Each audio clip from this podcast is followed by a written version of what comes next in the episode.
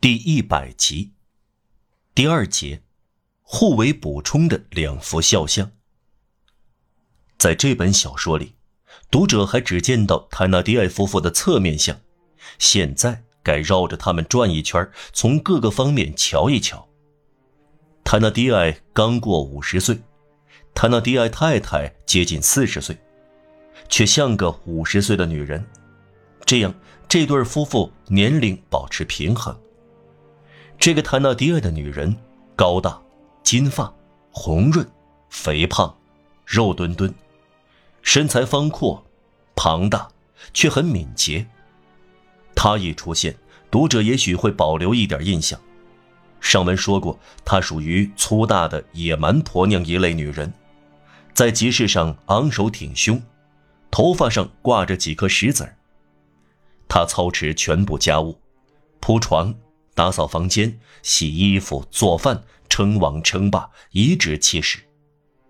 他的仆人只有科赛特，一只小鼠为一头大象干活。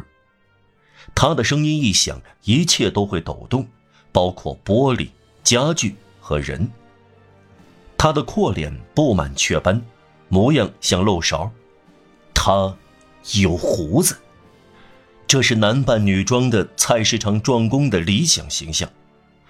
他骂人精彩纷呈，他自诩一拳能砸碎一只核桃。他看过的小说不时使这个女妖怪怪模怪样的装腔作势，否则谁也想不到会说这是个女人。这个泰纳迪亚的女人就像一个娇柔造作的女子嫁接到粗俗的女人身上的产物。听到他说话，人家会说这是个警察；看到他喝酒，人家会说这是个车夫；看到他使唤科赛特，人家会说这是个刽子手。他歇着的时候，嘴里吐出一颗牙齿。泰纳迪埃，小个子，瘦削，脸色苍白，瘦骨嶙峋，病殃殃的，其实身体极好。他的奸诈。就从这里开始。通常他谨慎地露出微笑，对每个人都几乎彬彬有礼，甚至对乞丐也是这样。不过拒绝施舍。他有石雕的眼神，文人的面孔，他酷似德里尔神父的肖像。他的殷勤在于同车把式喝酒，谁也不能灌醉他。他用一支大烟斗抽烟，他穿一件罩衫。赵山下是黑色的旧衣，他自称爱好文学和唯物主义，有几个名字他常常说出来支持自己的论点，如伏尔泰、雷纳尔、帕尔尼。奇怪的是，还有圣奥古斯丁。他宣称有一套体系。再说，他是个大骗子，一个骗子学家。这点细微差别是存在的。读者记得，他自称服过役。他有点大胆的叙述，在滑铁卢战役中，他是第六或第九骑兵团的中士，他独自迎战一队死神轻骑兵，在枪林弹雨中用身体掩护和救了一个受了重伤的将军。他的墙上那块闪光的招牌，以及他的旅店在当地得名“滑铁卢中式小酒店”，就是由此而来的。他是自由派、古典派。和波拿马主义者，他签名支持避难场。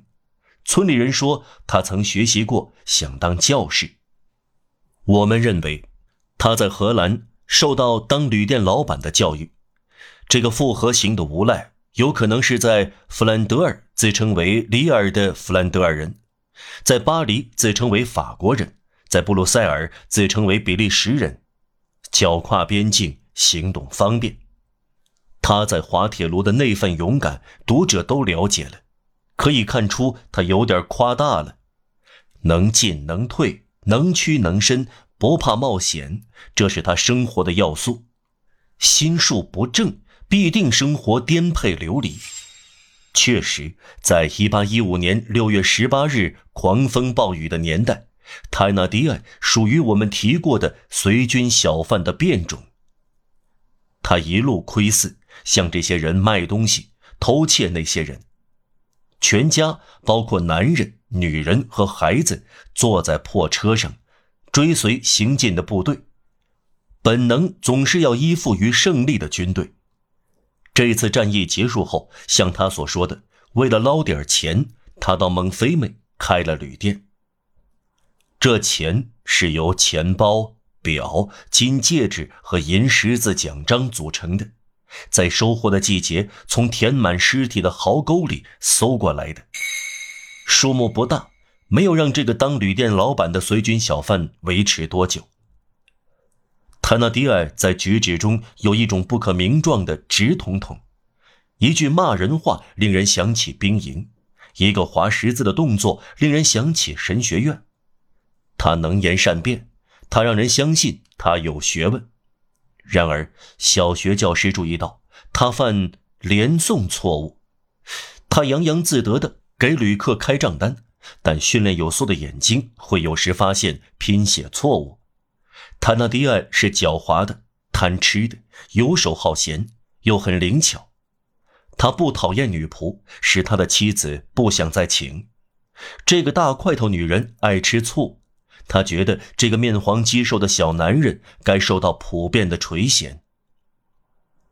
塔纳迪埃尤其是个既狡猾又稳当的人，这个恶棍很有节制。这类人最卑劣，其中。掺杂了伪善，并不是说塔纳迪埃不会发火，连他老婆都不如，但是这种情况很罕见。这时他恨全人类，由于他心里有一座仇恨的大火炉，他有仇必报，将遇到的一切归罪于眼前发生的一切，总是准备把生活中的全部失意、破产和灾难当做合理合法的不满，指向随便哪一个人。所有这些仇恨的种子在他心里滋长，在他的嘴里和眼睛里沸腾。这时他可怕至极，他的出气包就倒霉了。塔纳迪埃除了其他优点，还很细心，有洞察力，看情况或沉默或饶舌，始终保持高度明晰。他的眼神就像海员习惯了眯起眼睛看望远镜。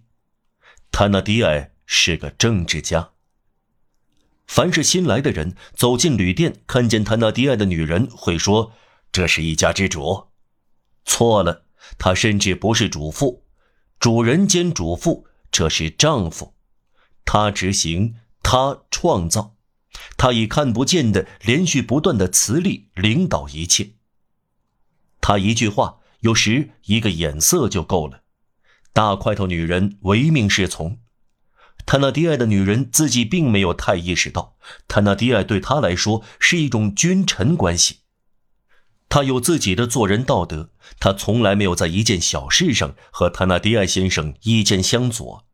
再说，这种假设不能成立。无论什么事儿，她不会公开说丈夫的不是，她从来不当着外人犯这种女人常犯的错误。用议会的说法，就叫做揭去王冠。尽管他们的和谐一致，目的是为非作歹，在塔纳迪埃的女人对丈夫的顺从中，却有着敬仰。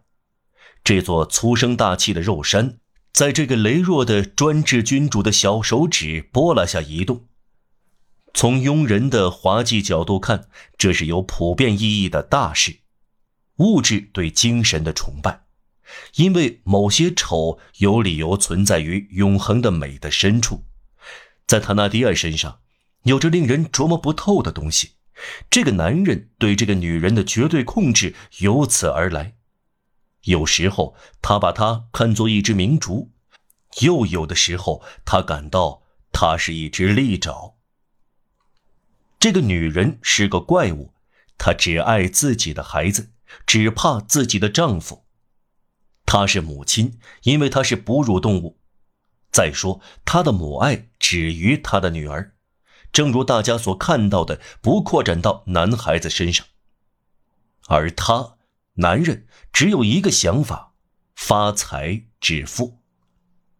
他根本做不到，他的才华没有用武之地。他那迪埃在蒙菲美破产了。如果说一文不名还能破产的话。在瑞士或者比利牛斯山一带，一文不名倒会变成百万富翁。但在命运把这个旅店老板记住的地方，他只得适应环境。读者明白，“旅店老板”这个词用在这里意义是限定的，并不扩展到整个阶层。就在1823年，塔纳迪埃负债约1500法郎，债主催债使他坐立不安。不管命运怎样对他持续不公，塔纳迪埃却是这样一个人。他以最深入和最现代的方式极其明白这一点。好客，它是野蛮民族的一种美德，又是文明民族的一种商品。另外，他是一个出色的偷猎者，枪法受人称赞。他有一种平静的冷笑，特别危险。他当旅店老板的理论，有时像闪电一样迸发出来。他有一些职业格言，并灌输到妻子的脑子里。旅店老板的责任。有一天，他低声的、恶狠狠地对他说：“就是像随便什么人买烩肉、休息、灯光、炉火、脏床单、女仆、狮子、微笑，就是拦住过路的人，掏空他们的小钱袋儿，适当的减轻他们的大钱袋儿。”就是尊敬的给赶路的家庭住宿，就是把男人剁成碎末，就是拔掉女人的毛，就是剥掉孩子的皮，就是给打开的窗户、关闭的窗户、壁炉角落、扶手椅、椅子、圆凳、矮凳、羽毛床垫、褥子、草捆开价钱，就是知道黑暗有损镜子，但也得收费，要出五十万个鬼主意。什么都要旅客付钱，直到狗才吃的苍蝇。这个男人和这个女人是诡计和狂热结婚，丑恶而又可怕的一对正当丈夫深思熟虑组织策划时，他的老婆却不去想那些不在的债主，不愁昨天，也不愁明天，全身心投入到当前的生活中。这两口子就是这样，科赛特夹在他们中间，受到他们双重的压力，如同一只动物，既受到磨盘的碾压，又受到铁钳的撕裂。这一男一女各有惩罚的办法。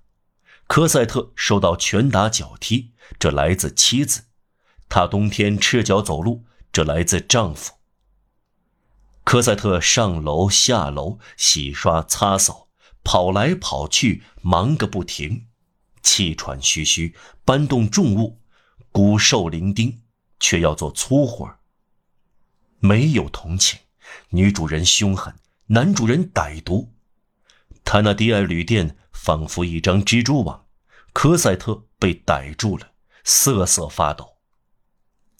压迫的理想范例，由这种阴森可怖的奴仆苦活实现了。这就像苍蝇在侍候蜘蛛。可怜的孩子逆来顺受，沉默无言。